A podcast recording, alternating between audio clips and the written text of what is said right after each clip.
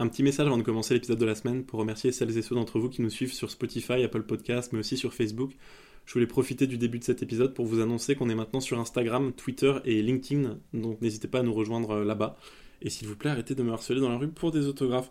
Euh, plus on est de fous, plus on rit, donc vraiment rejoignez-nous pour être tenu au courant de l'actualité de ce podcast. Et sur ce, maintenant, place à l'action, au charme et à Goldfinger. My name is Bond, James Bond.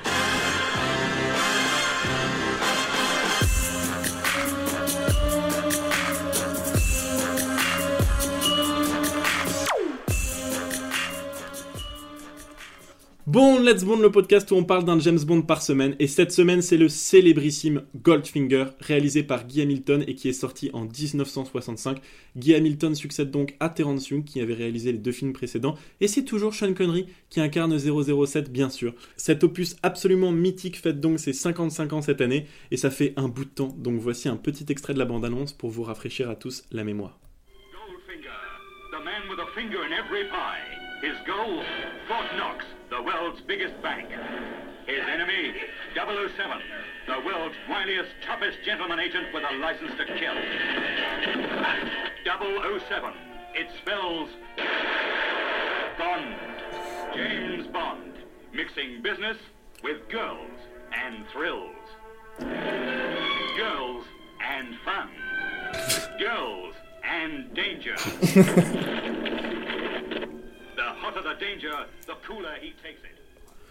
Plus il y a de danger, plus il est content, plus il y a de filles, plus il est heureux. Et je suis bien sûr accompagné cette semaine de ce cher Maxime. Salut à tous. Et cette semaine, on devait peut-être avoir notre première Let's Bond Woman, et non pas Girl, la différence est importante. Mais malheureusement, ça ne sera pas pour cette fois, mais pour la semaine prochaine. Heureusement, nous sommes secondés par un héros des temps modernes, un vidéaste accompli et un farceur inexorable. Théo Bianchini, bonsoir. Bonsoir, ça me fait plaisir d'être ici. Ça nous fait encore plus plaisir à nous. Euh, Théo, on l'a un peu averti au dernier moment et il était sur le point de partir à Miami comme James Bond dans ce film. Mais grâce au coronavirus, On va vraiment pas en parler de ça, s'il te plaît. donc ça nous fait vraiment très plaisir. Mon cher Théo, quelles sont un peu tes connaissances de ce cher personnage de James Bond? Euh, James Bond, d'aussi loin que je me rappelle, c'était mon papa euh, qui m'a introduit à ce personnage et je crois que... J'ai cru qu'il allait dire James Bond, c'est mon papa. Révélation. Mais attends, mais lequel tu voudrais que c'est mon père du coup parce que non, voilà, c'est mon papa qui m'a euh, qui m'a introduit à ce personnage. Je crois que le premier James Bond que j'ai vu de ma vie, euh, c'était Meurt un autre jour avec Pierce Brosnan et euh, donc euh, Pierce Brosnan, je crois, est mon- le James Bond de mon enfance. Euh, tout comme toi, PE, je crois. Je, je suis entièrement Théo sur ce. Vous, vous ne voyez pas, mais j'ai un sourire euh, qui va jusqu'aux oreilles, puisque je suis tout à fait d'accord avec lui. Moi aussi, c'était mort un autre jour euh, avec Pierce Brosnan, le James Bond de mon enfance, et Pierce Brosnan aussi, mais je commence à, à tomber sous le charme de Sean Connery. Et d'ailleurs, qu'est-ce que tu as pensé de ce film, mon cher Théo Euh, pour donner une critique globale, j'ai beaucoup aimé ce film. Je trouve qu'il a pas très mal vieilli, mis à part quelques détails, et euh, qui est resté, euh, mine de rien, très moderne euh, dans sa réalisation comme dans sa photographie. J'ai noté quelques petits détails intéressants euh, dont euh, j'aurais très hâte de parler tout à l'heure. Je le disais tout à l'heure, Théo est un vidéaste accompli, il aura donc des commentaires à nous faire sur la cinématographie, qui est aussi appelée photographie en français, et nous prendrons ses commentaires avec le plus grand plaisir. Maxime, qu'as-tu pensé de ce film, mon cher ami? Moi, pour résumer, je trouve que j'ai vraiment bien aimé. Déjà, le titre, on va parler euh, Goldfinger, je trouve ça stylé comme titre. 5 étoiles. 5 étoiles. Juste Et, le euh, petit Le titre, ça lui suffit. Ouais, et je trouve que, que, que c'est un des premiers films, pour l'instant, qu'on a, enfin, des, des trois premiers, qui a vraiment ce côté un petit peu blockbuster, avec vraiment des, des bonnes musiques, avec beaucoup plus d'action, je trouve, que, que ceux d'avant. Voilà, je trouve que voilà, globalement, c'est un très très bon film. On en reparlera, mais à la- au contraire des deux premiers James Bond, il y a moins de production design dans le, la grandiloquence des explosions et tout, en tout cas. Mm. C'est un commentaire qui, qui m'a dit ça et qu'on lira avec euh, grand plaisir à la fin du film. Mais je trouve que globalement, il est plus simple aussi que les deux, que Ouais, les deux Au précédents. niveau du plot, ce sera peut-être plus simple pour nous de le résumer en tout cas, parce que effectivement, l'intrigue est moins complexe. euh, et il y a peut-être moins de scènes en fait, Euh, il est plus direct et pourtant ça reste l'un des James Bond les plus mythiques euh, de cette saga. Et comme personne ne me demande ce que j'ai pensé du film, je vais maintenant vous donner mon avis. Je l'avais vu tout petit avec un, ami que j'ai perdu depuis de vue qui s'appelle Paul Henry, à qui je fais un, un petit coucou.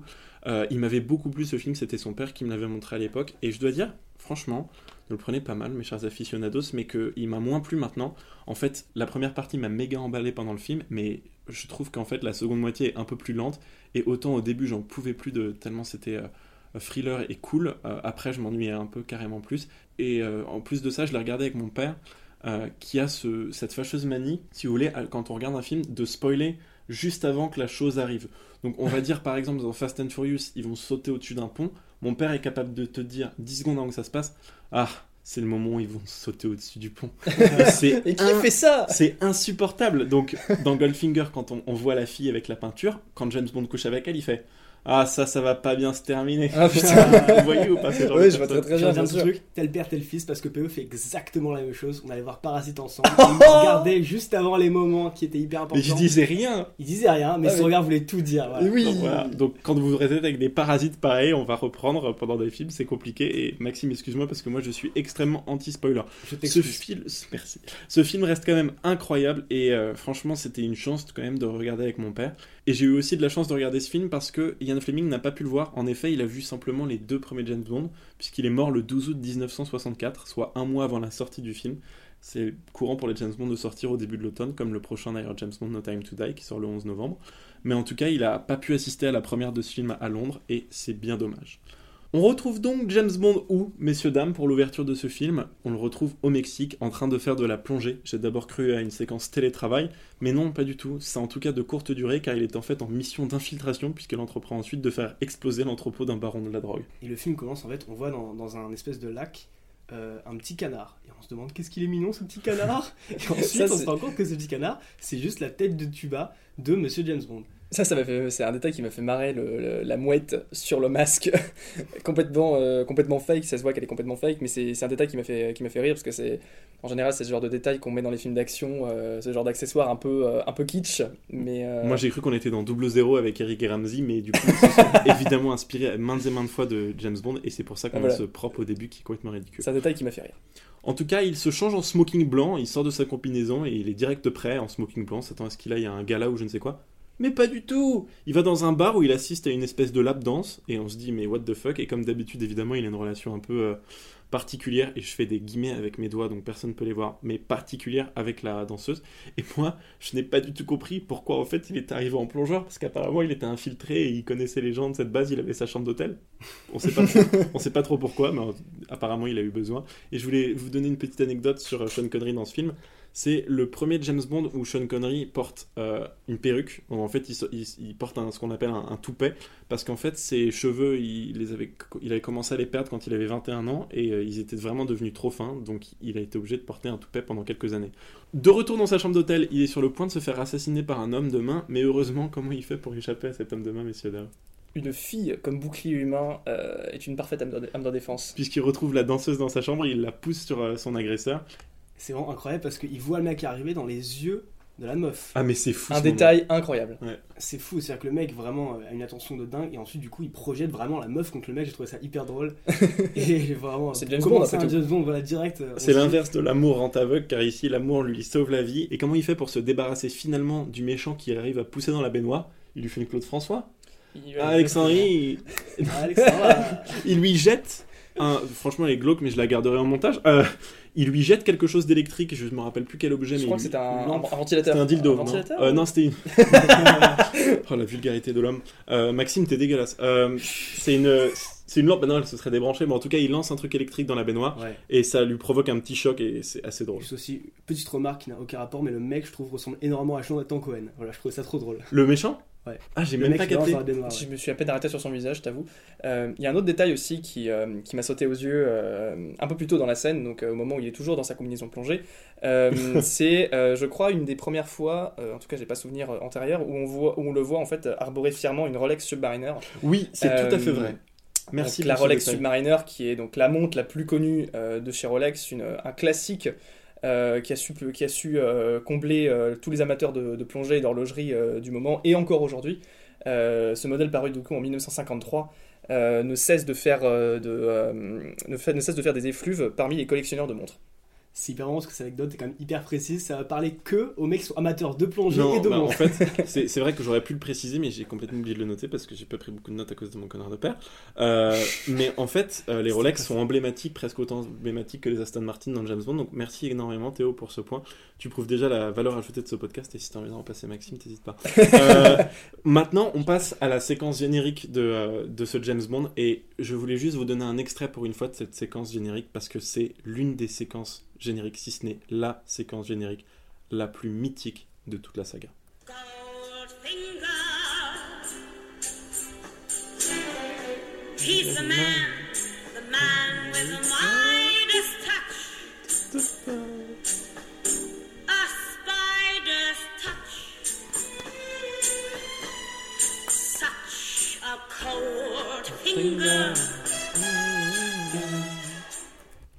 The Midas touch. désolé pour le chant derrière. On espéra vous le couper au montage, sauf si j'ai la flemme. Et je sens déjà que je vais avoir la flemme.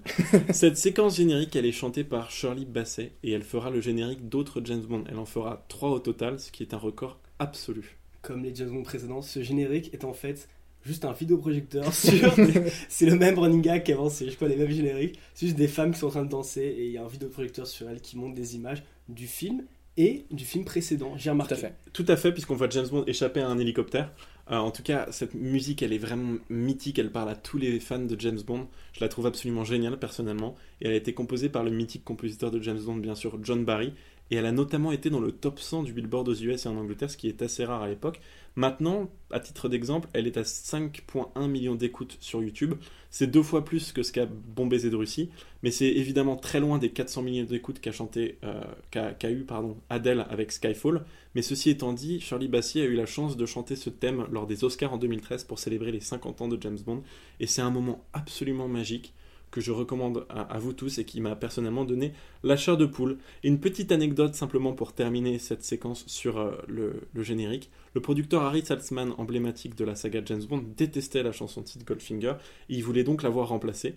Heureusement, il y a eu d'autres avis qui se sont imposés, il y a eu beaucoup de chance sur ce point-là et le terme allait devenir mythique. Mais reprenons maintenant la suite du film et son début. On arrive à Miami, ça fait quelque chose d'arriver à Miami, non Théo? La barbe. Vraiment. Ah voilà, ce cher Théo qui sera arrivé à Miami sans le coronavirus, ça fait vraiment rigoler. On retrouve en tout cas Félix Leiter, l'agent de la CIA qu'on avait déjà vu dans James Bond contre Dr No, et une petite alerte sexisme à ce moment. Ah c'était très fort. On a des moyens, des gros effets spéciaux. Il y a toute une équipe derrière. On remercie la régie. Bien sûr, GG, évidemment. Il y a vraiment d'autres moments limites dans ce film dont on va reparler, mais là il y a quelque chose d'assez incroyable. Ouais. Le Félix Leiter arrive dans l'hôtel à Miami où se trouve James Bond et James Bond est en train de se faire masser euh, comme, comme d'habitude j'ai envie de dire et James Bond congédie euh, sa, sa masseuse en lui mettant une fessée mais dans le plus grand des calmes et ils ont pas l'air de se connaître plus que ça. On vous passe juste un extrait de cette scène parce qu'elle est, elle est choquante. Ici Non, un peu plus bas, chérie. Je savais vous trouver en de bonnes mains.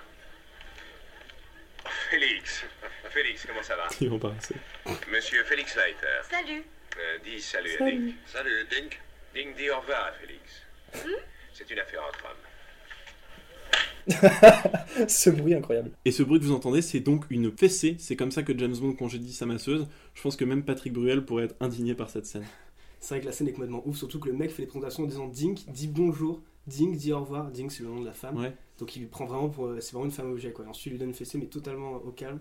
C'est assez ouf. Moi, ce qui m'a encore plus marqué au-delà de la fessée, et en fait, la, la fessée, c'était vraiment la conclusion. Vraiment, il y avait ce- cette réplique juste avant. En anglais, c'est man talk, et c'est Ouais. quand même euh, d'un- d'une misogynie euh, ex- excessive, quand même. Ouais, les hommes doivent parler. En tout cas, on découvre le Némésis de James Bond dans ce film. Je pense que c'est la première fois qu'on découvre un Némésis de manière aussi rapide. Goldfinger, qui triche pour gagner aux cartes grâce à une fille qui, en fait, observe de sa suite, donc à Goldfinger qui est au dernier étage de l'hôtel. Elle observe son adversaire aux cartes avec des jumelles et elle lui dit tout par Tokiwaki, donc on observe Goldfinger en train de gagner à ce jeu.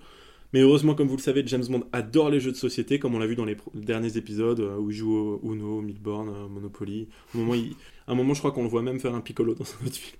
Et euh, il va pas laisser un innocent perdre aux cartes. Et il sort donc le grand jeu pour séduire l'escorte de Goldfinger qui est au dernier étage de cet hôtel. Et il en profite même pour chambrer Goldfinger. Bien qu'une bonne partie de Goldfinger se déroule aux États-Unis, Sean Connery n'est pas du tout allé aux États-Unis pendant le tournage. On voit d'ailleurs dans cette scène qu'il y a une espèce d'écran vert derrière lui. La seule personne qui est bien allée à cet hôtel pour Miami, ça a été en fait Sek Linder qui joue Felix Leiter. Je sais, les noms se ressemblent, mais on va y arriver. Euh, juste une petite chose que je trouvais drôle sur le fait qu'il aille voir la femme dans sa chambre, c'est que déjà, il se bat dans le couloir et il prend, il arrache la clé euh, d'une servante de l'hôtel et il ouvre la porte avec. Et la servante ne dit rien, elle se casse, voilà, totalement normal. La servante. Ouais, c'était une servante. Bah, elle avait la clé, elle avait un C'est une femme de chambre, ça s'appelle. Une femme de chambre. Mais c'est la servante. Peu de respect pour les femmes, euh, que diable. non, mais c'est personne qui se sert, c'est pas euh, manque de respect. La personne qui sert, c'est James Bond. Puisqu'il finit par coucher avec les C'est- Non mais ça, il la pêche aussi rapidement. Je- Vraiment, Ouais. c'est la, la, la, la meuf, elle est là, elle fait son bain de soleil tranquille. Enfin, bain de soleil, elle aide, elle aide quand même Goldfinger à tricher. Euh, peu de temps passant, c'est quand même assez obvious que le, que le type triche. On, on voit quand même l'oreillette euh, immense euh, dans, dans son oreille. Enfin, bref. Donc James Bond couche avec l'escorte de Goldfinger et à un moment il va se chercher des glaçons pour le champagne car il explique que boire du champagne dont Pérignon 53 au-dessus de la température de 38 degrés Fahrenheit c'est autant un blasphème qu'écouter les Beatles sans casque audio. J'ai trouvé ça incroyable. C'est affreux. Mais il se fait assommer par un personnage avec un gros chapeau qu'on a juste de dos et le plan est incroyable là où on voit juste l'ombre du mec. J'ai trouvé ça fou. Très menaçant. Et il se réveille des heures après pour découvrir son deuxième plan cul du film entièrement recouvert d'or. Exactement. Et il est hyper choqué dans cette scène parce qu'il pensait avoir touché le, le jackpot. Il pensait que la fille était devenue un énorme lingot d'or, mais il est dégoûté parce qu'en fait c'est pas de l'or mais c'est de la peinture dorée. Donc d'un coup, l'ennemi du film est devenu Goldfinger. Et il touche le pouls de la meuf et on, a, voilà, on voit qu'elle est morte en fait. Et elle- du coup, elle est morte d'asphyxie par la peinture dorée. On n'a pas du tout fait une étude pour regarder si c'était possible. Si, Oh Je vais laisser Maxime le faire, du coup, vas-y. j'ai regardé si c'était possible et c'est pas possible. C'est pas Moi, j'étais persuadé que c'était possible. Je me disais, bah, évidemment, on peut mourir d'asphyxie et tout. Et en fait, sur le Wikipédia, ils expliquent bien. Il y a une ligne où ils mettent, euh, en fait, c'est totalement faux. euh, on peut pas mourir d'asphyxie. L'actrice de euh, l'actrice de, Jill Matterson qui, euh, qui donc meurt dans cette scène euh, a été vraiment évidemment recouverte de peinture dorée et pour ce faire elle a dû euh, se curer la peau et elle est allée dans un hammam pendant une vingtaine de minutes. Quelque chose de, de très marrant avec, euh, avec cette scène. Euh, il s'avère que euh, donc euh, l'actrice qui jouait qui jouait Dean, donc Shirley Eaton, beaucoup de rumeurs en fait euh, disaient qu'elle serait morte pendant le tournage, asphyxiée par la peinture. Et c'est en fait à cause de la réplique de Bond juste après qui disait qu'en fait on pouvait mourir asphyxié en, en se recouvrant totalement de peinture. Il ajoute même que les danseuses de cabaret ne se recouvraient pas totalement de peinture et laissaient juste un carré de peau dans le bas du dos pour que la peau respire et que la pauvre danseuse ne suffoque pas. Or, c'est évidemment totalement faux. Shirley Eaton a 81 ans, 82 ans aujourd'hui, je crois, quelque chose comme ça, Euh, et ça doit bien la faire marrer. Ou pas. Euh, en tout cas, non, euh, elle n'est pas morte pendant le tournage, mais c'est une rumeur euh, qui est toujours, qui persiste. T'imagines l'annonce de casting, on, cherchait quelqu'un pour mourir pendant le tournage de mais tu seras recouvert d'or comme Jamel Debbouze. Bref. James Bond est donc vraiment pas content de s'être fait avoir par Goldfinger. Il pensait avoir un lingot d'or et il se retrouve avec une fille recouverte de peinture dorée. Il rentre donc à Londres immédiatement parce que, évidemment, outre cette petite arnaque, ça leur confirme que Goldfinger est pas gentil. Mais alors vraiment pas gentil. Et M lui dit On t'invite à dîner, on va t'expliquer un peu ce que Goldfinger est en train de faire. Et Goldfinger, en fait, pendant ce dîner, on lui révèle, est un trafiquant d'or international et ils arrivent pas trop à mettre la main sur lui. Ils ont donc à ce moment-là une excellente idée, envoyer Bond faire du golf avec Goldfinger et parier un lingot d'or d'une valeur de 5000 boules contre Goldfinger. Mais avant cette séquence de golf mythique, on a le rendez-vous avec Q. James Bond va alors partir en mission et comme d'habitude, il passe par le bureau du Quartermaster, c'est pour ça qu'il s'appelle Q. C'est donc le chef des gadgets et il se passe quelque chose de hyper important dans cette scène. On a la première Aston Martin de la saga. Les vrais savent que cette voiture est absolument inséparable du personnage de 00 et cette Aston Martin DB5 de 1964 est la toute première de la saga. Elle coûte dorénavant 1 million d'euros et il y en a une dans Skyfall pour une séquence clin d'œil qui est absolument géniale. On a hâte de voir ce film encore une fois. Et d'ailleurs, cette Aston Martin, euh, à la base, la marque ne voulait pas qu'elle soit dans la production, donc ils ont dû l'acheter et vraiment demander l'autorisation à fond. Mais il y a eu un tel succès après le film que c'est la première et la dernière Aston Martin qu'ils ont acheté. Je trouve que ça veut en dire beaucoup sur le succès de cette voiture, excusez-moi. Il précise quand même Q qu'elle est truffée de gadgets. Est-ce que euh, vous pouvez me dire quel gadget il y a dans la bagnole, les amis? Euh, Il y a un tracker, euh, me semble-t-il, un une sorte de GPS géant, un Waze du, fu- un Waze du passé, dirons-nous, euh, qui marche avec un petit boîtier aimanté. euh, que l'on peut traquer, je crois, sur, je, je crois que Q dit 100 150 miles, quelque chose comme ça. Vachement pratique. Il y a quoi d'autre, Max? Il y a euh, pas mal de petits trucs pour, euh, pour faire chier les voitures qui peuvent les, les courser. Voilà. Ils anticipent. Donc il y a de la vraiment- fumée, de l'huile, il y a aussi un coffre par balle, des mitraillettes, et il a pas les sièges chauffants. hein. J'ai regardé, il n'y a pas de siège chauffant ni de toit ouvrant, donc c'est un peu embêtant. Mais en tout cas, il y a un siège éjectable, donc c'est en- c'est encore mieux. Et on ne sait pas si la voiture a un coyote ou un écran plat et un sound system, mais c'était la séquence Beat My Ride de Q. Et c'est d'ailleurs les seuls gadgets que James Bond aura pour ce film, donc on se cantonne à la voiture sur cet opus. Suit ensuite la séquence mythique de la partie de golf. Je vais dire beaucoup de fois mythique parce que ce film est juste mémorable. Il retrouve donc ce cher Goldfinger au club de golf et je pense que c'est vachement pratique qu'ils soient tous les deux doués à tous les jeux parce que du coup James il est capable de jouer euh, au water polo, euh, au golf. Il sait même faire du BMX maintenant et il va participer au X-Game. Mais attention, James aperçoit l'homme de main de Goldfinger qui a certainement tué Jill et l'escorte du début du film. On a la BO qui nous avertit de ça. Et Maxime a capté quelque chose que moi j'avais pas du tout capté Ouais. pendant que j'ai C'est regardé que le cette personne qui s'appelle Oddjob est muet, c'est-à-dire qu'il ne parle pas. Au dernier épisode, on avait le méchant qui parlait pas pendant 1h22 et lui ne parle pas pendant 2 heures, à part à un moment du film. Parce qu'en fait, pendant cette partie de golf, où James Bond parie donc 5000 balles pour essayer un peu de destroy Goldfinger et, de le, le provoquer, Goldfinger triche et en fait, le majordome slash homme de main de Goldfinger, qui est donc muet, euh, se charge de faire semblant de retrouver sa balle à chaque fois. Ce serait hyper pratique si j'avais ça. Je suis moi-même golfeur. Et je peux vous confirmer qu'ils sont bien en train de jouer au golf. Euh, c'est la seule chose que je peux dire parce que du, du reste, je, je connais pas trop de trucs.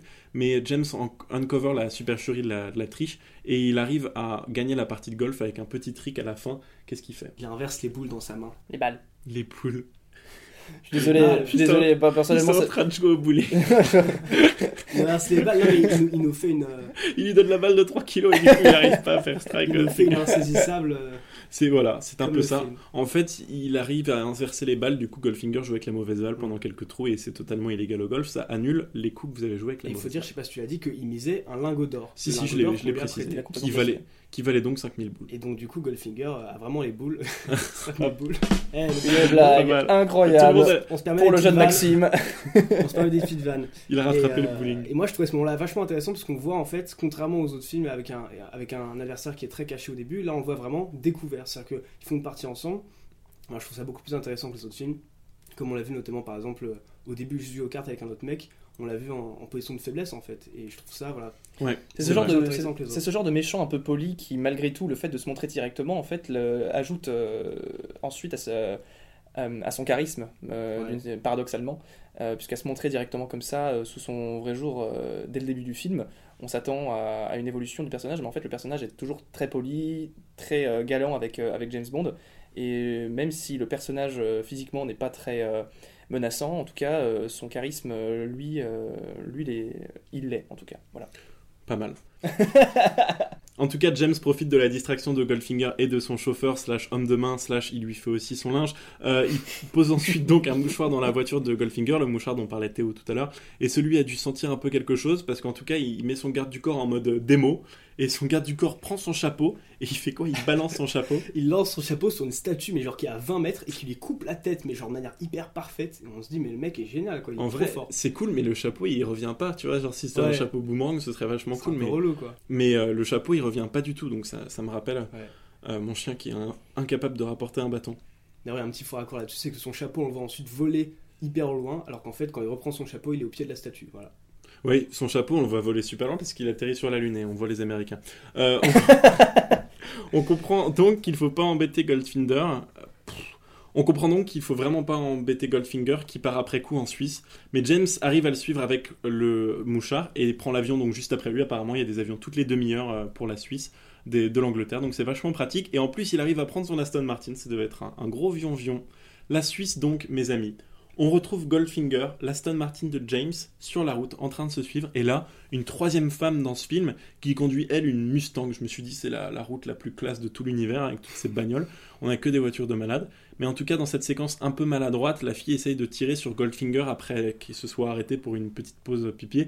Et euh, elle le rate, mais elle tire du coup juste à côté de James qui capte un peu euh, ce qui se passe. Et donc, quand elle le suit ensuite dans la voiture, il entreprend de défoncer sa roue arrière grâce à une séquence un peu baignure où il a un gadget qui sort de sa roue arrière droite. Et il l'emmène ensuite au garage du coin, parce que c'est normal, je te défonce ta caisse, je t'emmène au garage. On sait tous que c'est comme ça que ça se passe. Et il se débarrasse de la fille assez rapidement parce qu'elle n'a pas beaucoup d'informations, mais que surtout lui, il veut continuer à suivre Goldfinger qui a apparemment de grosses usines en Suisse, mais on ne sait pas très bien de quoi. James profite donc de la nuit tombée pour, infiltrer l'usine qui est lourdement armée et on comprend rapidement pourquoi. C'est que les voitures qui sont décomposées à l'intérieur sont remplies d'or, comme dans le Cornio, et c'est comme ça qu'en fait euh, le Goldfinger transporte son or. Exactement. C'est-à-dire qu'ils font fondre l'or des voitures pour pouvoir ensuite le réutiliser et pouvoir le transférer de d'autres pays en pays.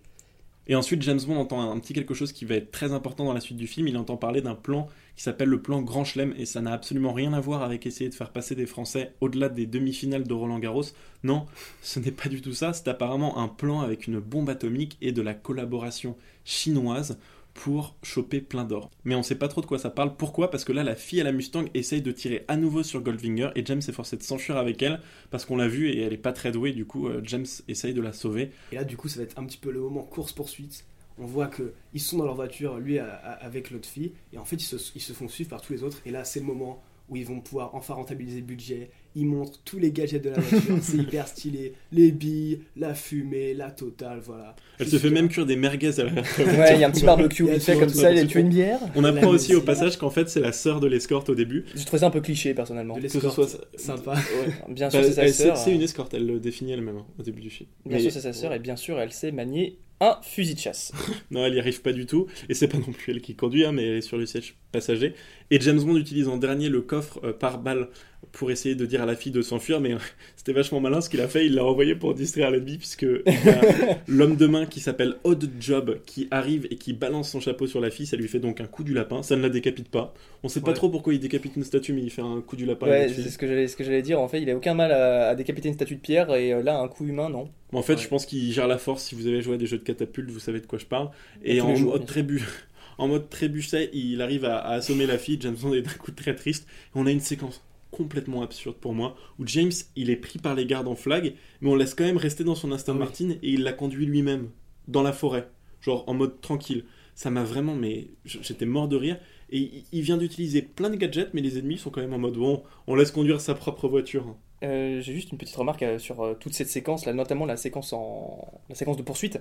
On se voit que le film en fait n'est qu'un qu'un qu'un exultoire de tous les gadgets de Q et de la, et de la voiture, et que chaque voiture qui, qui poursuit Bond n'est qu'une raison pour utiliser ces gadgets qui sont dans la voiture. Mm. Et ce qui m'a fait beaucoup rire, il y a un plan juste avant que la troisième voiture aille derrière James Bond, sur la tête de, de James Bond.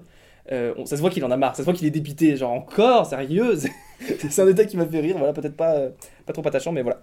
Moi, il y a un truc qui m'a tué aussi dans cette scène, c'est que, en fait, si James il avait entrepris de faire la chose avec la fille dans la bagnole, il aurait appuyé sur plein de boutons en même temps. T'imagines, il aurait, Il aurait déclenché, tous les gadgets sans faire exprès. bon, ce qui se passe ensuite, c'est que les méchants décident de prendre James et ils lui disent quoi? Euh, Conduis ta propre bagnole malgré tous les gadgets que tu viens d'utiliser. On va rentrer, on va rentrer à la base. Ils- conseil. Ils mettent juste un garde sur le siège passager. c'est carrément l'inspecteur du permis qui est prêt à prendre, à prendre le volant si James Bond. Il euh, regarde et il fait ouais, il conduit bien quand même. Ouais, ça va. Franchement, tous ces points, mais on va poser des questions. Attention, monsieur Bond, il y avait une priorité à droite là. Et. Ils arrivent à l'entrée de l'usine et James Bond choisit ce moment où il va se retrouver enfermé dans une enceinte clôturée pour se servir du siège passager et éjecter le garde. Du coup, la seule issue par laquelle il peut sortir, c'est pas une issue, c'est l'entrée de l'usine et s'ensuit une course poursuite à l'intérieur de l'usine. Exactement. Mais juste avant, il y a un moment qui est incroyable que je vais noter. C'est un 5 étoiles pour moi. C'est pour ça que tout le monde adore ce film-là. Il y a une mamie qui sort d'une maison, qui sort un fusil à pompe et qui commence à leur tirer dessus. J'ai trouvé ça trop Ouais, drôle. donc à, à leur tirer dessus, à tirer sur James Bond qui donc est obligé de s'enfuir au, au sein même de l'usine, de l'enceinte de, de, euh, Goldfinger. Il se fait donc attraper et se réveille, où ça Dans une salle complètement allongée et menottée en fait sur une espèce de grosse dalle en, béton, avec autour toutes les personnes qui le surveillent, dont Goldfinger. Et c'est la séquence épilation laser, puisque c'est bien sûr euh, une scène mythique de James Bond. Et on peut noter que depuis le début de ce podcast, je pense que James s'est jamais fait choper aussi rapidement par un méchant. Et on, on découvre peut-être qu'il a fait exprès parce qu'il est sur le point de, de se choper une épilation laser gratuite. Et là, il y a une discussion super célèbre de la saga que je voulais juste euh, vous repasser. Je pense que ça va rappeler beaucoup de choses à certains d'entre vous. L'objet de nos précédentes entrevues, de nos deux rencontres, est très clair pour moi. Et être dérangé une fois encore ne me dit rien. Au revoir, monsieur Bond.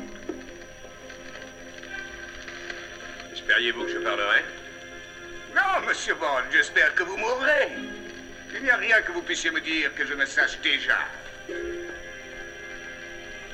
No, Mr. Bond, I expect you to die. Cette réplique est absolument mythique et cette discussion vraiment très célèbre de James Bond va rester dans les mémoires. Et Goldfinger laisse donc James Bond crever, mais lui a une idée. Parler des finalistes français Roland Garros, non, je rigole. Il parle, du, il parle du plan Grand Chelem qu'on a évoqué tout à l'heure et donc Goldfinger finit par se dire tiens, il est peut-être au courant du plan, peut-être que le MI6 est au courant, je vais le garder en caution. Est-ce que vous avez compris à ce moment-là pourquoi est-ce qu'il garde James Bond en Pas du tout. Je me suis vraiment demandé pourquoi, euh, comment euh, James Bond avait réussi à négocier euh, euh, son- sa mort. Moi, je trouvais que Goldfinger, euh, ouais, il était un petit peu gêné. Il était mince, il connaît mon plan.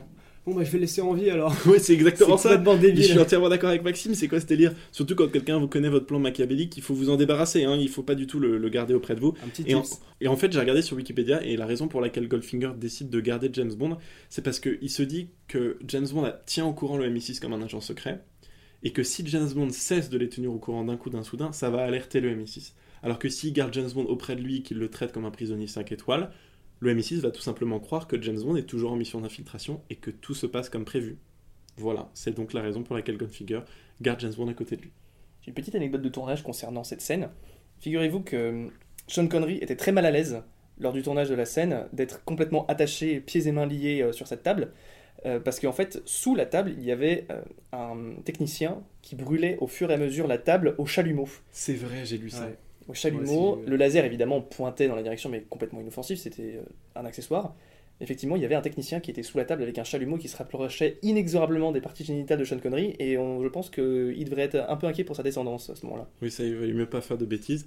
Et à noter surtout euh, que ce film a eu quand même l'Oscar des effets sonores, et d'ailleurs, le bruit du laser est absolument extraordinaire dans cette scène. Donc, euh, je voulais juste vous préciser cette petite euh, anecdote. James Bond se fait ensuite anesthésier par Goldfinger, ou plutôt par un scientifique de Goldfinger, parce qu'en fait il a peur en avion.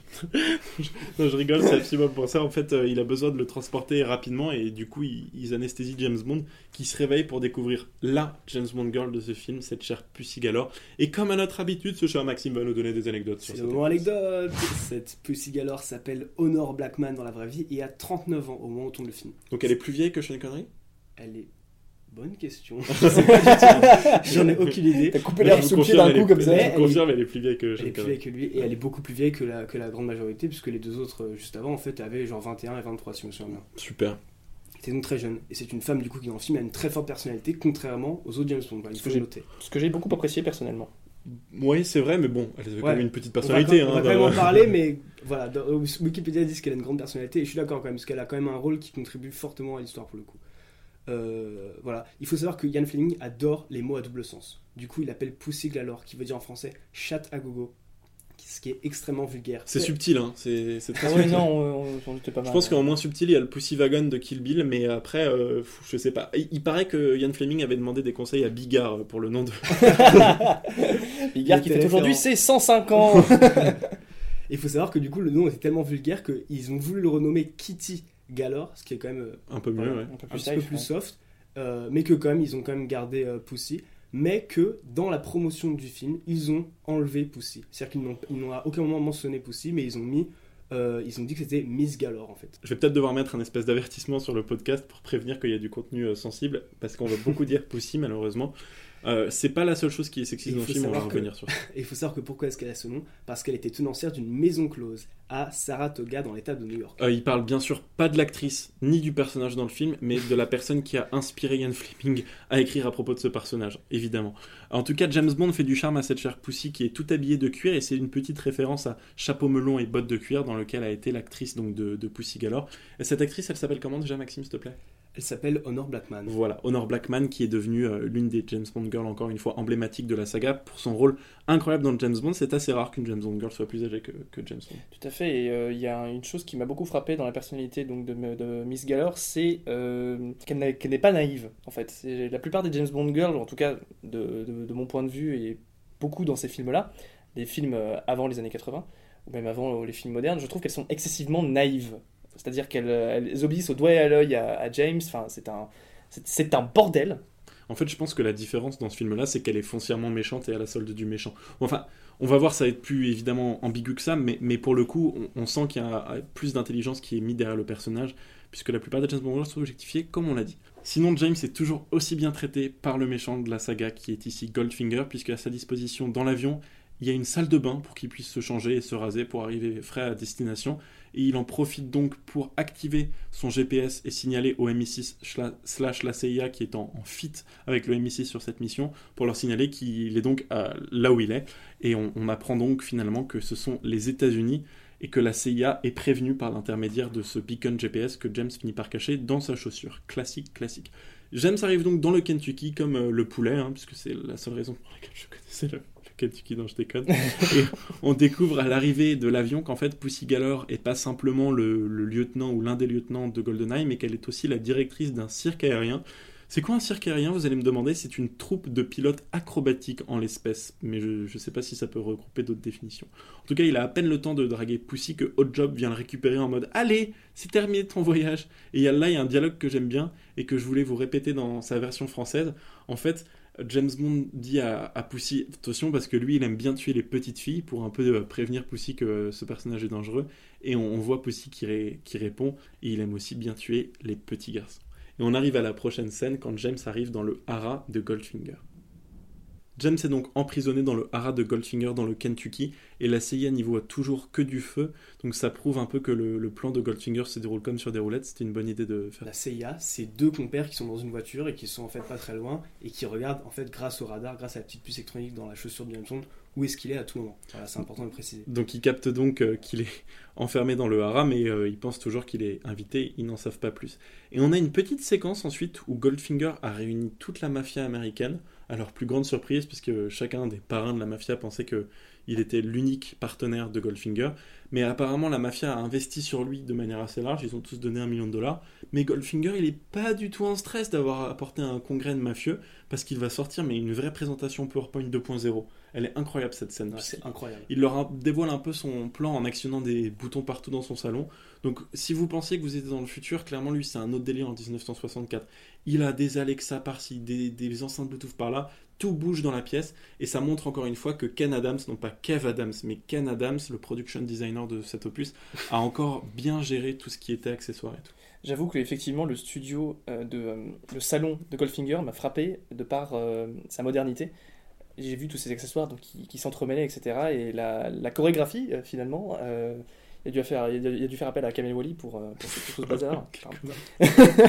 Euh, mais effectivement j'ai trouvé ça très très bien foutu excess- excessivement et tu m'apprends quelque chose parce que je ne je connaissais pas le production designer donc de ce film. Et j'ai une autre anecdote sur euh, ce production designer que j'ai dit pendant le premier épisode que tu as, dû entendre.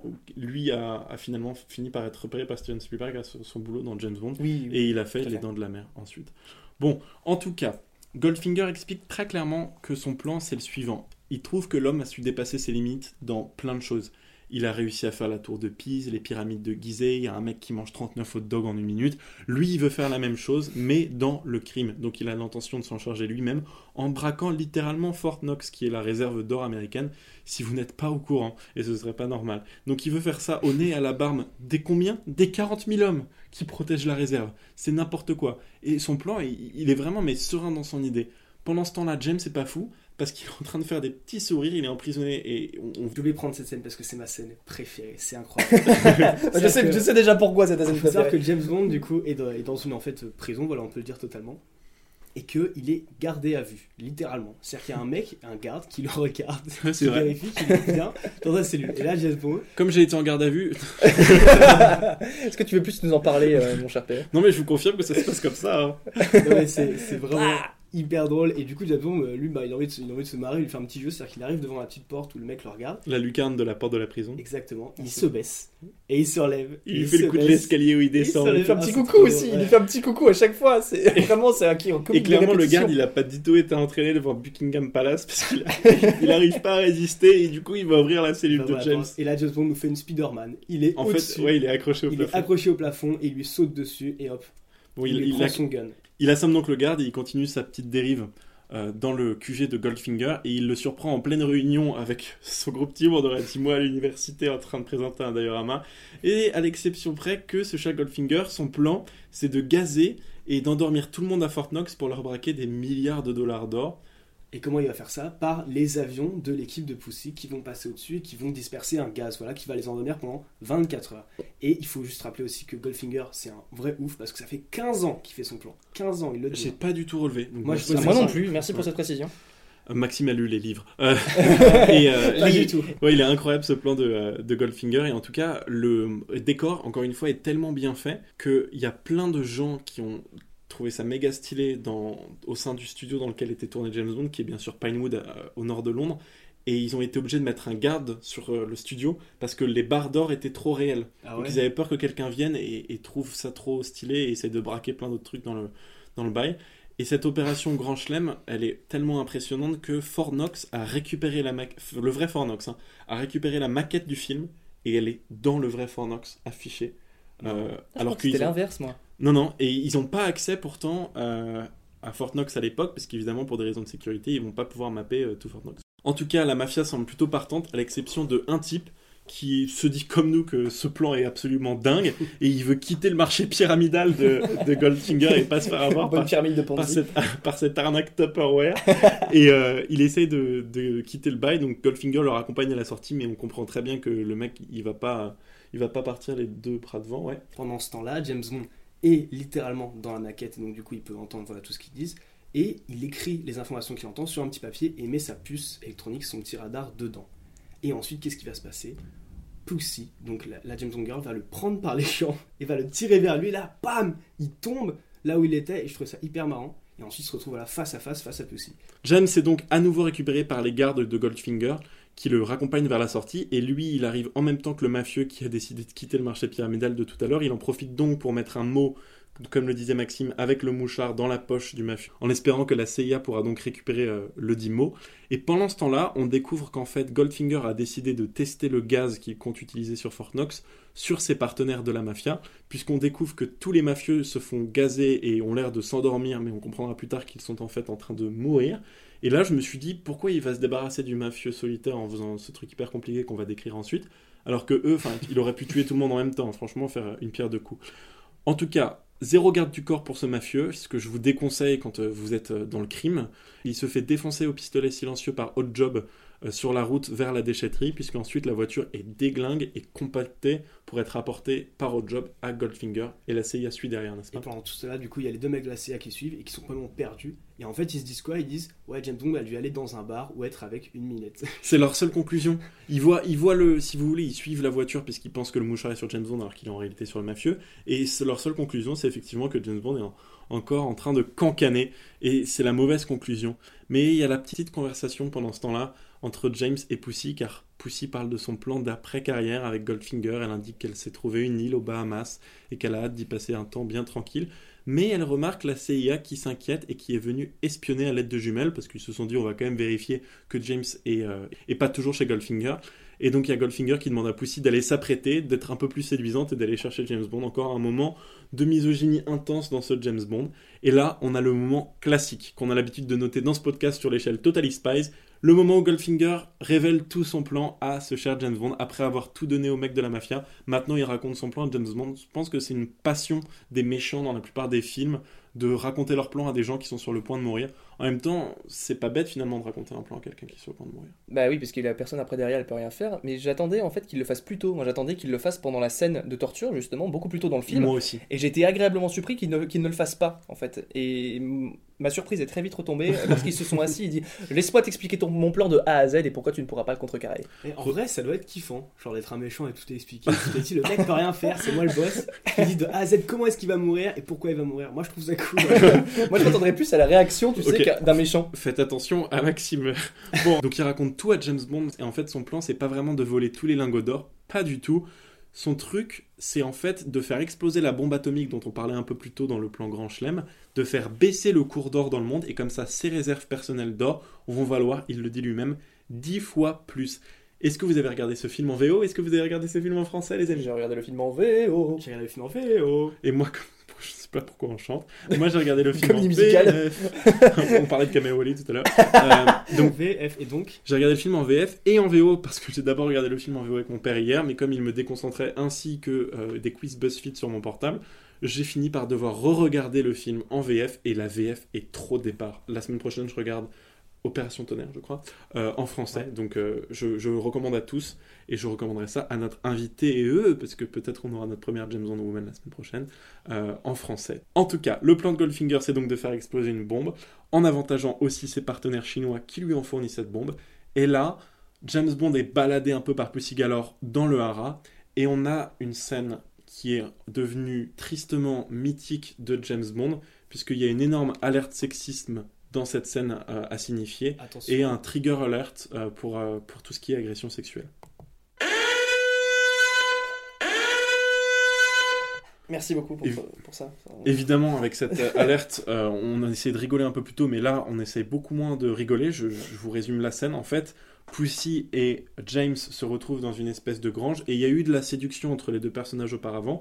Et là, cette séduction passe un cap, puisqu'il s'ensuit une espèce de baston, il n'y a pas d'autre terme, à la suite de laquelle James se retrouve au-dessus de Pussy et force comme on peut le voir à l'écran, un baiser entre lui et Pussy qui résiste d'abord avant de céder sous le charme de James Bond. C'est en tout cas ce qui nous est montré par le créateur de cette scène. C'est notamment à cause de ce côté où il force Pussy pendant un court instant qu'on aurait pu avoir une chroniqueuse. Ça aurait été d'autant utile dans cette scène, mais on a pu pallier à cette problématique de plusieurs façons. J'ai téléphoné d'abord au secrétariat d'État chargé de la lutte pour l'égalité entre les femmes et les hommes. On a surtout parlé de la notion de consentement et je vous passe l'extrait parce que ce serait pas juste pour la personne que j'ai eu au téléphone, mais on a parlé de cette notion de consentement qui est assez floue ici et c'est bien le problème de cette scène puisqu'on ne sait pas vraiment si elle cède au charme de James Bond, ce qui est ce que les créateurs veulent nous montrer, ou si elle cède à la force de James Bond, qui pourrait être l'une des compréhensions qu'on fait de cette scène. Il faut savoir aussi que le background de la James Bond Girl dans le film, donc du coup euh, le background dans le livre, c'est qu'elle explique à James Bond qu'elle a été violée par son oncle à l'âge de 12 ans et qu'elle est normalement aussi homosexuelle dans le livre. Donc cette scène, elle fait un peu, si on a lu le livre, une idée un peu de conversion ou de découverte pour, euh, pour Pussy, qui est peut-être euh, euh, séduisante à l'époque, mais qui marche pas du tout en 2020 et pas du tout non plus à nos yeux. C'est pour ça qu'on voulait faire cette petite rubrique un peu spéciale.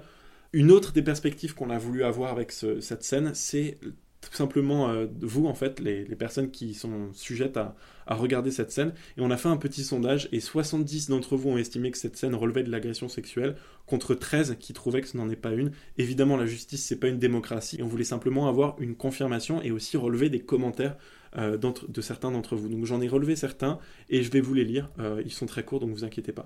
Adrien, il nous dit bien sûr que la scène le met mal à l'aise, mais qu'il faut la recontextualiser dans son époque. Et James Bond, à ce moment-là, présente aussi des personnages féminins qui sont forts, notamment Pussy Galore qui est fort dans ce film, et qui drague tout de même James Bond à plusieurs reprises dans le film auparavant. C'est tout à fait vrai.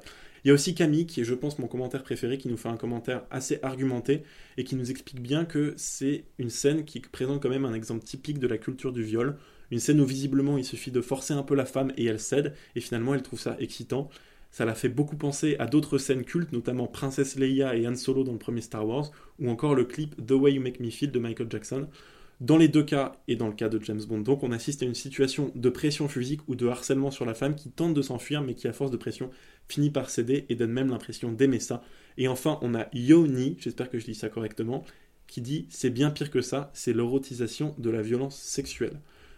Et on voulait simplement vous apporter une petite conclusion de ce que nous on pensait de cette scène. Théo, t'en as pensé quoi toi? Bah écoute, euh, n'ayant pas lu le bouquin avant de visionner le film, et n'étant donc pas conscient de la, sexualité de Miss Galore euh, et euh, du contexte euh, de, son oncle, j'ai trouvé la scène quand même très malaisante à regarder. Alors le mot malaisant, pardon, bien que très mignon n'existe pas, donc je m'en excuse, mais euh, quand j'ai vu la scène, j'étais, c'est ce que mes notes euh, retranscrivent, j'ai- marqué littéralement James Bond est un putain de violeur. Et cette scène m'a vraiment mis, cette scène m'a vraiment mis mal à l'aise et effectivement, c'est là que le commentaire d'Adrien prend tout son sens. Il faut évidemment recontextu- recontextualiser la scène dans son époque, on est en 1964, euh, mais c'est une scène qui a très mal vieilli, je trouve, qui vraiment n'est plus du tout d'actualité aujourd'hui et ne devrait plus l'être. Et en plus, au moment où on enregistre ce podcast, il y a beaucoup de talk à propos de recontextualisation de films. Est-ce que c'est légitime ou non de le faire? Parce qu'ils sont plus corrects aujourd'hui, mais est-ce qu'ils étaient vraiment corrects à l'époque? Avec notamment Autant n'emporte le vent, qui pour le moment est censuré par HBO Max, car il est pour le moment trop raciste et dans le contexte actuel avec l'affaire de George Floyd et les Black Lives Matter, il doit être censuré. Maxime, t'en as pensé quoi de cette scène ultra choquante? Pour moi, cette scène est clairement aussi un viol. euh, bel exemple pour la jeunesse, j'ai envie de dire. Et je trouve que malheureusement, du coup, comme c'était ce que les gens regardaient en 1960, ça a dû, euh, du coup, avec le temps, euh, prodiguer de mauvais réflexes à certaines personnes. Voilà, donc euh, évidemment, on condamne euh, fortement ces actes. Eh ben Maxime, merci pour cette perche parce que c'est exactement ce sur quoi moi je voulais conclure. J'ai préparé un petit mot. En fait, il y a plusieurs choses dans cette scène dont il faut parler. Il y a ce que les créateurs ont voulu nous dire, ce qu'on voit, ce qu'on ressent après et ce que ça peut justifier. Et la chose dont parle Maxime qui est vachement importante, c'est l'exemplarité. Certes, il y a eu des disclaimers au cours de ce film où on voit Pussy Galore en train de draguer James Bond et il y a une certaine notion du consentement puisqu'elle accepte finalement de l'embrasser. Mais il y a plusieurs choses qui mitigent totalement ça et qui fait qu'on condamne cette scène euh, dans ce podcast. Plusieurs choses. Elle cède peut-être pas à son charme mais à sa force et c'est ce qu'on nous montre et le problème c'est exactement ce qu'on nous montre et l'exemplarité comme j'en parlais ça justifie ce genre de comportements qui sont plus du tout acceptables aujourd'hui donc on s'était simplement déposé un petit mot à propos de cette scène et passer à autre chose tout aussi rapidement voilà merci beaucoup on passe ensuite, après cette scène difficile, à la scène du braquage de bombes, ou plutôt du bombrage. L'opération Grand Chelem est déclenchée, Tsonga arrive en demi-finale à Roland Garros. Non, ils arrivent à Fort Knox, et c'est l'heure de l'épandage du gaz sur Fort Knox par l'équipe féminine de- des pilotes de Pussy Galore. Là, cette scène, vous en avez pensé quoi, les amis? On voit les avions en fait qui survolent du coup tout le monde et tous les soldats tombent par terre. Je trouve d'abord qu'ils tombaient très très mal. Quand je l'ai regardé pour la première fois, j'ai vraiment poussé un grand cri, un grand cri d'éclat. Je me suis esclaffé de rire parce que j'ai trouvé, trouvé cette situation absolument ridicule. Euh, les, les- tous les gardes qui, se, qui tombent en même temps par terre, vraiment au moment où les avions passent et pas petit à petit, ils ont pas une espèce de, ils, ils toussent pas, ils font rien du tout, ils, juste ils, ils tombent. T'as l'impression que t'as le réal en fait, il, il s'est foutu derrière eux et il a fait on tombe comme ça. C'est ridicule. C'est littéralement ça, c'est vraiment euh, vous, et, vous et votre soeur qui montez une pièce de théâtre sur le trampoline de la, du jardin familial pour faire plaisir aux parents et qui fait semblant de mourir. C'est c'est vraiment ça. C'est Surtout qu'ils lancent le gaz d'avion quoi, ils lancent pas de juste à côté. Et quoi. c'est incroyable, l'avion passe au-dessus et les mecs tombent, mais direct. Il y a, il y a C'est pas ça. de. La, la science n'existe pas dans cette. la, la, la c'est terre, est, Minecraft- la c'est- terre est plate. dans C'est James Minecraft le bordel. alors, que, alors que les bobines de gaz font genre 15 cm. Bond. Ça n'a sont aucun- genre minuscules. Oui, c'est vrai. Non, mais franchement, ça n'a aucun sens. En tout cas, James Bond a apparemment réussi à séduire Pussy. Euh, et il l'a persuadé d'informer la CIA parce qu'apparemment le gaz mortel a été substitué par un produit inoff- inoffensif. Et en fait, si les militaires jouent aussi mal, c'est pas parce qu'ils sont vraiment endormis, mais parce qu'ils font semblant. Et pendant ce temps-là, qu'est-ce qui se passe? Les agents chinois dynamitent le portail de Fort Knox et y pénètrent grâce au laser qu'on a vu tout à l'heure. À ce moment-là, Goldfinger arrive aussi par hélicoptère avec la bombe à laquelle James Bond est attaché il les dépose dans la réserve d'or qui est absolument énorme. Ça m'a fait penser à une œuvre euh, assez connue mais vraiment de maigre qualité que je déconseille à tout le monde de voir. Ça commence par La Casa et ça termine par Des Papels. Cette série est incroyable, je vous encourage à la voir. Ne la regardez pas. si vous avez 8 ans et que vous êtes incapable de lire un livre avec un, un fil rouge bien monté, je vous conseille de regarder cette série et c'est nul. Enfin bref. Elle est excellente. Je suis désolé Maxime, mais je, je, je, je vais devoir prendre le parti de, de PE là-dessus parce que je j'ai vraiment essayé cette série. Voilà, j'ai pas envie d'en Un, parler. un petit mot sur la Casa des Papels. Si jamais vous êtes dans une situation compliquée, appelez le professeur parce qu'à mon avis, il a tout prévu. C'est-à-dire que si une météorite s'écrase sur la Terre dans deux semaines, le, le professeur il aura déjà tout vu et il y aura un flashback où il expliquera à sa bande comment échapper à la météorite. On dépasse ce petit débat sur la Casa des Papels, une série de merde. Et... Maxime me fait les doigts d'honneur. Et après les avoir déposés dans la réserve d'or, l'armée encercle les bandits, mais Goldfinger a prévu une petite échappatoire. Pendant que James Bond est donc attaché à la bombe en bas et que la bombe est minutée, Goldfinger arrive à retirer son manteau et en fait il était déjà habillé dans, une, dans, un, dans un uniforme de, de l'armée américaine, il n'avait pas prévu de backup et il arrive à tuer son associé chinois, on sait pas trop pourquoi, je pense qu'il avait, il avait une dent. Dans l'instinct, dans le mouvement, il s'est dit pas amitié un peu sur tout le monde. Il se dit allez. Et il arrive à, à s'échapper mais les soldats US continuent à attaquer la prison et là qu'est-ce qui se passe avec ce cher James Non, juste aussi avant, il faut noter que euh, son pistolet est doré et ça englobe aussi euh, tout un espèce de graphisme qu'il y a autour du film. Je trouve que c'est un des premiers films qui a ça. C'est en fait comme la Casa des Papel avec un petit peu le symbole du noir et du rouge, etc. Dans ce film-là, c'est Goldfinger, c'est doré. Toutes les femmes dans le film, il faut le noter, sont blondes. Et voilà, son pistolet est doré, il faut noter qu'il a aussi beaucoup d'éléments qui sont dorés. Donc évidemment, euh, James Bond a été très inspiré par la Casa des Papels, puisqu'on on voit aussi que Goldfinger a des habits jaunes, au moins un truc jaune sur lui pendant Ouais, tout le film. Tout le temps. Ce qui m'a fait, euh, ce qui m'a plus fait marrer en fait quand euh, Goldfinger sort son, sort son revolver doré, euh, bah, ça m'a tout simplement fait penser au titre d'un James Bond qui sera donc plus tard l'homme au pistolet d'or. Tout à fait, tout à Voilà, fait. Euh, donc ça m'a ça, ça m'a fait penser à ça tout de suite, bien que le gimmick, en fait, le fait que l'acteur, enfin que le, que l'acteur, que le personnage ait un pistolet en or, et qu'il ait revêtu juste un uniforme militaire, le suffit à le discréditer, à, à le, pardon, à le créditer complètement auprès des Marines qui arrivent sur place après. Donc c'est génial, il a pas de masque, hein. Ah il non, a il a un rien, pistolet en or et un uniforme de Ça, c'est américaine, génial, mais ça. personne n'a été informé dans l'armée Tout le que... monde se dit, bah c'est lui, évidemment. Bon, non, non, mais- C'est c'est un des alliés. Ouais, ouais. ouais, c'est un, c'est général, il était déjà oui, dans le sûr, fort, c'est il a un un- pistolet en or. C'est C'est c'est un, c'est un de nos c'est supérieurs. il ressemble comme deux On va pas, on va pas réveiller le patron pour si peu. Il n'y a pas de quoi pousser mémé dans les orties parce que Goldfinger réussit à s'échapper et pendant ce temps-là, on retrouve James Bond accroché à la bombe et il a été finalement enfermé dans le coffre avec Hot Job, l'homme de main de Goldfinger qui a été abandonné dans le coffre, et un autre homme de main, lieutenant de James Bond, qui lui essaye de s'enfuir et qui veut désactiver la bombe. Sauf que Hot Job, d'une loyauté imparable, tue son associé et donc son ancien collègue, l'ho- l'homme de main de Goldfinger, et compte se débarrasser de James Bond, sauf qu'il a lancé l'associé qui avait la clé des menottes de James Bond juste à côté de ce dernier. pile sur James Bond. Du coup, il en profite, hop, il récupère sa clé et il peut se sortir d'ici. Euh, et ensuite, s'ensuit la meilleure séquence de tout le film pour moi, la fight entre Hot Job, le garde du corps, et James Bond. Ça m'a fait plaisir quand même de voir James Bond se battre à un moment donné parce qu'il est vraiment prisonnier la moitié du film euh, et de voir une séquence d'action. Enfin, mon dieu, la consécration, euh, c'était quand même très, très plaisant à regarder. Mais vas-y, je te laisse la parole. C'est vrai qu'il a pu euh, enfin pouvoir se battre et ensuite, on voit que Job utilise beaucoup son chapeau du coup qui est tranchant. Et bam, il le lance, il le lance, sauf que comme James Bond il est fort, il réussit à chaque fois à l'éviter. Et ça, j'ai trouvé ça très fort. Et il y a une séquence donc de chapeau tranchant, comme le disait Maxime, avec le coréen qui essaye de balancer son chapeau sur James Bond, mais il finit par le coincer dans des barreaux métalliques. Et comme, je vous passe un peu les détails, James Bond a à un moment endommagé un câble électrique qui pend, il arrive à coller le câble électrique contre l'un des barreaux de cette espèce d'enceinte Fort Knox, et le coréen homme de main de Goldfinger se retrouve électrocuté. Une nouvelle Claude François de James Bond qui se débarrasse plus facilement de ses ennemis, de ses ennemis grâce à l'électricité que grâce à son célèbre Walter PPK. J'ai une mini anecdote là-dessus, c'est que la personne qui joue au job tenait fermement les barreaux, et en fait les barreaux étaient vraiment euh, un petit peu électrifiés, enfin il y avait, il y avait un petit Il courant. y avait, qui il y avait- il y avait un courant dans, le- dans Je les barreaux s'il y avait un courant, mais en tout cas ça lui faisait un petit peu mal quoi. Et en gros, euh, lui, il a continué à tourner les barreaux, et par contre ça lui a vraiment fait mal parce qu'il a dit au réalisateur, mais vous m'avez pas dit de couper. Du coup, il continue à, à, à tenir les barreaux, et il s'est vraiment fait mal. C'est-à-dire, aussi. même Il dans est- la vraie vie, le mec était un badass. Il quoi. est très professionnel Ouais. et d'ailleurs il, il a connu une carrière assez certaine depuis ce film-là. Il était avant lutteur et grâce à ce film, il a réussi à faire d'autres films où il joue évidemment toujours un peu ce rôle euh, de colosse. Ça me rappelle un petit peu du coup à l'image de Dave Batista, euh, qui effectivement est catcheur et joue dans un James Bond, d'ailleurs Spectre. Ouais, que j'ai détesté, mais on, On ça, en parlera plus tard. ça peut aussi nous rappeler Dwayne Johnson, John Cena, Schwarzenegger et aussi euh, l'un des Sean Connery qui a été lui-même euh, Mister Univers avant de jouer James Bond. C'était un petit peu le The Rock des années 60. et de la Corée. Euh, en tout cas, le majordome de Goldfinger donc meurt et la minuterie finit par s'arrêter sur la bombe puisque James Bond essaye de la désactiver et au dernier moment, c'est non pas James Bond mais un ingénieur atomique qui arrive de par l'armée américaine dont, dont on parlait plus tôt, qui arrive et qui réussit à désactiver la bombe. Euh, c'est beaucoup plus crédible que, que d'autres. Juste en touchant un tout petit bouton, alors que James Bond, c'est un truc hyper compliqué. Il y a un petit on-off sur le côté. Ouais, c'est ça, exactement. Et hop, ça s'éteint, et ça s'arrête sur 007. Une petite anecdote justement par rapport au 007, il se trouve que le réalisateur en fait de base, euh, enfin le réalisateur pardon, a 003. voulu, a- exactement. La bombe en fait sur le plan original s'était arrêté sur 003 et le, le réalisateur a eu l'idée de refaire le plan pour faire évidemment le clin d'œil sur 007. Mais, bonne anecdote Théo, mais il manque un tout petit détail que j'ai adoré dans le film. Personne n'est parfait. On, est vraiment bien, reçu sur ce podcast.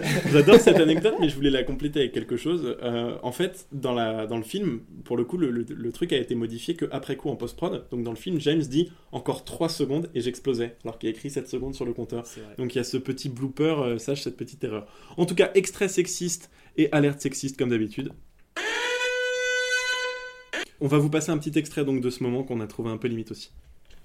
On ne se presse pas, hein Rien de cassé, James Où est Il est à côté, il a fait sauter les plombs. Sept secondes de plus et M. Goldfinger faisait sauter la boîte. Alors, on l'a eu? Non, mais il n'ira pas loin. Et Poussy? On a changé le gaz dans les flacons grâce à elle. Dites-moi, pourquoi avait-elle alerté Washington?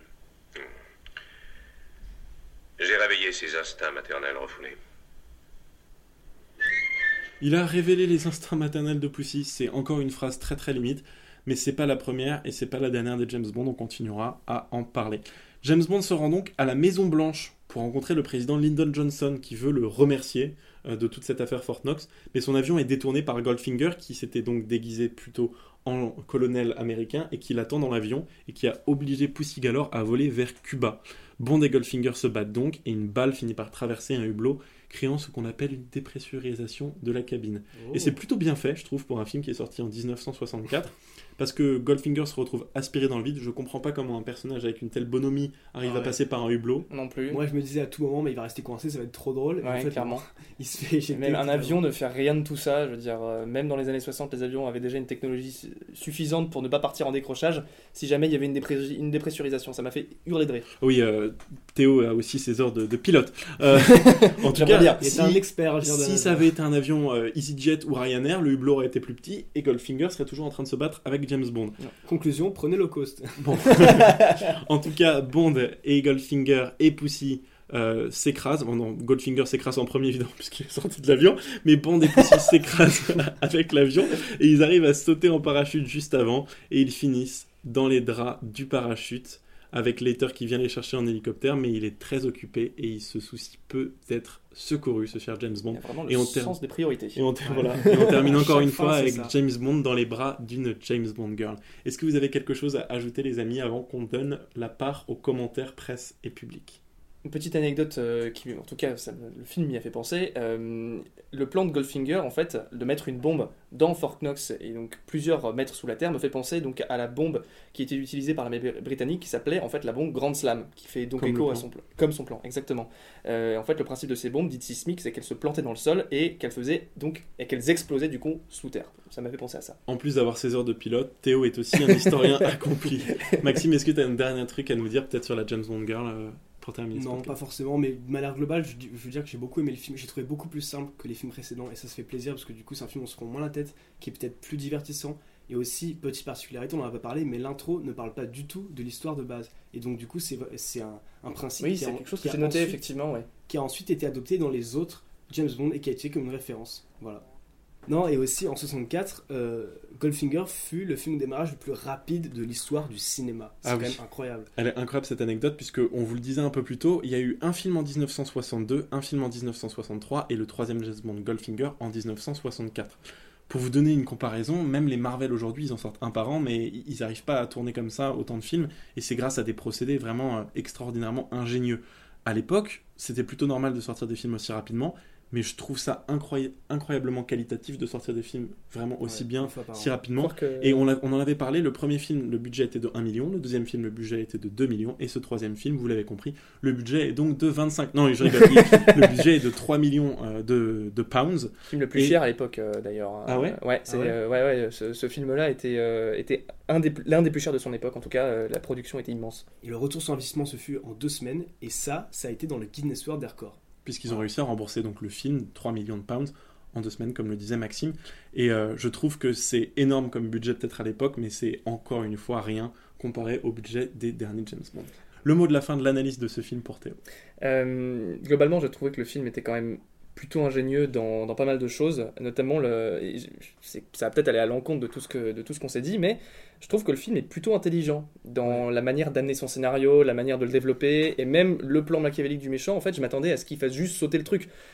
Enfin, à ce qu'il vole en fait les lingots, Ouais. et effectivement, James Bond lui dit Mais ça va prendre beaucoup de temps quand même, mon petit coco, euh, En fait, avant que l'armée américaine se ramène. Et tout. Voilà. En fait, je trouve qu'il y a des révélations qui sont un petit peu au fur et à mesure de l'histoire. Et en fait, James Bond, du coup, est dans une position qui est quand même assez passive au début, mais il réussit quand même à, à s'en Mm. sortir, et je trouve ça très intéressant. La mission est plus d'infiltration ici que euh, Ouais. des vacances, Ouais, comme il aurait pu Et faire euh, d'abord en Jamaïque Globalement, ensuite je euh, trouve, à Istanbul. globalement, je trouve que le film est très moderne et qu'il n'a pas pris beaucoup de rides, euh, excepté Ouais, pour le personnage de Goldfinger que j'ai trouvé un peu cliché.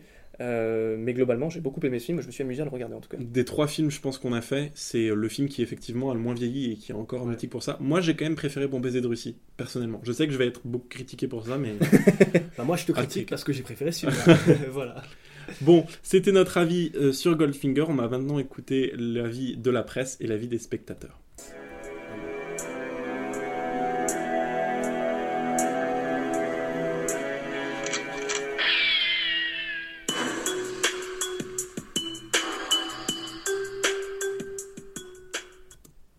On va commencer par l'avis de la presse, qui est, comme le précédent, un universal acclaim. Tout le monde a kiffé le film. 87 sur 100 sur Metacritic, 12 reviews comme le précédent, 10 positifs, 2 mixtes. Euh, J'ai pas eu grand chose à dire sur les reviews de presse parce qu'elles sont juste toutes trop bonnes. C'est hyper bon. Et voilà, ils disent que c'est l'essence de ce qui ensuite va faire les futurs James Bond. Ça va- ce film va Alors- un petit peu servir de référence. Ça, justement, c'est un truc en fait que je me suis dit quand j'ai fini de regarder le film, et ce que tu as, tu as fait la remarque euh, d'une très, très, très grande justesse. Euh, je trouve qu'en fait, dans ce film, il y a, en fait, quand on pense à James Bond dans l'imaginaire collectif, bah, en fait, on pense, moi, je, je trouve que c'est très bien illustré en fait par Goldfinger. Et je trouve que c'est un film qui illustre très bien tout l'univers de James Bond, donc la classe, les fringues, les accessoires de mode, le méchant, les machins. C'est un truc qui, qui est vraiment intrinsèque à James Bond et le, le film le, le dépeint très très bien, donc ça, ça m'étonne pas qu'il ait servi de base pour le reste. Maintenant, je laisse la parole à PE pour les critiques spectateurs. Et cette semaine, la note moyenne est de 3.8. La semaine dernière, c'était de 3.7. Donc finalement, j'ai pas si tort que ça d'adorer Bon baiser de Russie parce qu'il est pas loin. Et on a 10 135 critiques. Et je vous ai d'abord repéré une petite critique 5 étoiles pour revenir sur le côté misogyne du film qui peut être apprécié, peut-être malheureusement, par certains. Marc L nous dit Sûrement le meilleur James Bond avec Sean Connery. Bonne histoire d'espionnage, pas de temps mort, pas toujours la musique célèbre qui se répète, des gadgets sympas et comme toujours des jolies nanas sous son bras.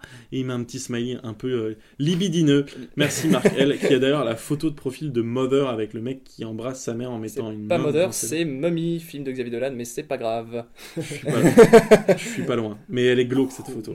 Prochaine critique, c'est une critique une étoile, car il n'y avait pas de critique zéro étoile, et c'est cette fois Thierry Doré qui nous dit en décembre 2008, honnête spectacle, sans plus, dont les qualités ont été surestimées. Cet épisode ne contient ni décor paradisiaque, ni action trépidante, et encore moins le charme et l'humour ayant fait la renommée de la série. Il reste un bon divertissement, mais qui ne dépassera pas une vision. Oui, la vision du réalisateur. Oui, Euh, je pense qu'il voulait dire qu'il ne dépassera pas un visionnage. Je pense qu'il a tort, il devrait le regarder encore et encore et encore et encore, peut-être pour capter qu'il y a de l'action trépidante, du charme et de l'humour, mais c'est pas grave, c'est son avis. Et une autre critique une étoile avec Lucas Degrasse qui publie en avril 2009 la critique suivante. Un James Bond qui fait pas le figure face à Casino Royale ou d'autres 007 plus récents. De toute façon, on en a vu un, on les a tous vus. James emballe les filles, tue les méchants et ça sans même transpirer. Reste une certaine nostalgie, une certaine nostalgie pardon, et un Sean Connery toujours aussi charismatique. J'ai trouvé ça drôle. Merci Maxime. on apprécie le petit Ensuite, on a notre fameux Gonard, celui qu'on a déjà lu la semaine dernière et la semaine d'avant, qui a toujours les meilleures critiques. Il est trop fort. Et cette fois, il nous dit La classe de Sean Connery ne sauve pas le film de l'iceberg de l'ennui. Les 40 premières minutes sont sympathiques. Oh, ça ne cassera pas trois pattes à un canard Mais ça se laisse regarder. Par contre, après, le film devient totalement soporifique. Tout est convenu, prévisible, les effets spéciaux sont nuls à chier. Les scènes de baston font plus rire qu'autre chose. Bref, c'est le James Bond vieille école. On comprend aisément pourquoi Sean Connery s'est lassé de cette série. J'adore parce qu'apparemment, il a parlé avec Sean Connery, qui doit être un de ses potes, qui lui a dit Moi, je me suis lassé de cette série. Parce que Ouais, vraiment, finalement, non. oui, bien sûr. Ça a construit toute la carrière de Sean Connery. Les effets spéciaux sont nuls à chier. Il- Le On respect à est- tous les on- Belges qui ont entendu cette imitation ignoble. Je suis obligé, on a défini la dernière fois qu'il était belge. Les effets spéciaux, et plutôt les effets spéciaux sonores, ont été primés aux Oscars. Il Ouais. arrive quand même à dire Puis sont euh, faut remettre le film dans ce contexte, en 1964 Mais quand je- même. voilà, les effets spéciaux, on a une putain de voiture qui explose. Désolé pour le, le bruit de nos ordinateurs qui font un Désolé. coït sur la table. Et voilà, et voilà c'était euh, la dernière critique euh, sur ce film. Euh, Est-ce que vous avez un petit mot de la fin, les amis? Vous voulez dire peut-être au revoir à nos auditeurs et nos J'avais une superbe anecdote que vous, que, j'ai om- que vous avez omis de transmettre, je pense, pendant tous les épisodes. Et euh, je me fais une joie, si vous permettez, de la partager avec vous. C'est à la fin de ce podcast. Vas-y. Alors, euh, ce film donc est un film de tous les records, donc en tant que budget, effectivement, il a gagné le Guinness Book, tout ça. Et figurez-vous que euh, le personnage dont s'est inspiré Ian Fleming a également gagné beaucoup de fois le, le Guinness Book, mais en tant qu'acteur. Euh, il a également combattu les nazis pendant la Seconde Guerre mondiale et également rencontré les assassins de Rasputin. Il ne s'agit, euh, il s'agit évidemment de Christopher Lee.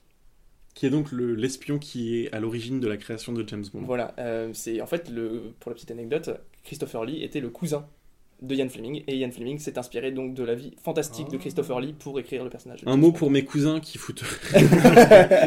on aura bientôt dire mon cousin. On dans le podcast, tous les jours. Ma- Maxime, un petit mot d'adieu? Non. non, juste merci à tous d'avoir suivi euh, ce podcast jusqu'à la fin. On espère que ça vous a plu. Nous, on a adoré le film et on vous le recommande fortement. Moi, je le recommande bien. Et toi, Théo? Tu- Pas lourde. non, euh, merci en tout cas de m'avoir invité. C'était très sympa de parler avec vous de ce film euh, et euh, de m'avoir dé- fait, décou- fait découvrir ce film puisque je l'ai beaucoup apprécié. Et euh, j'espère que ce podcast sera très agréable à écouter pour, pour, ce- pour, pour vos chers auditeurs. Et on espère te revoir bientôt, Théo. Entre guillemets, on espère que le Corona va te faire rester à Paris et non pas partir à Miami comme ce cher Lester, puisque James Bond, comme on le disait plus tôt, n'est pas vraiment parti à Miami et c'est un écran vert qui se trouve derrière ce film.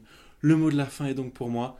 C'était un excellent film, un James Bond mythique, et on était ravis de le déchirer euh, entre copains et d'en rigoler ensemble. On vous dit au revoir et à la semaine prochaine pour Opération Tonnerre.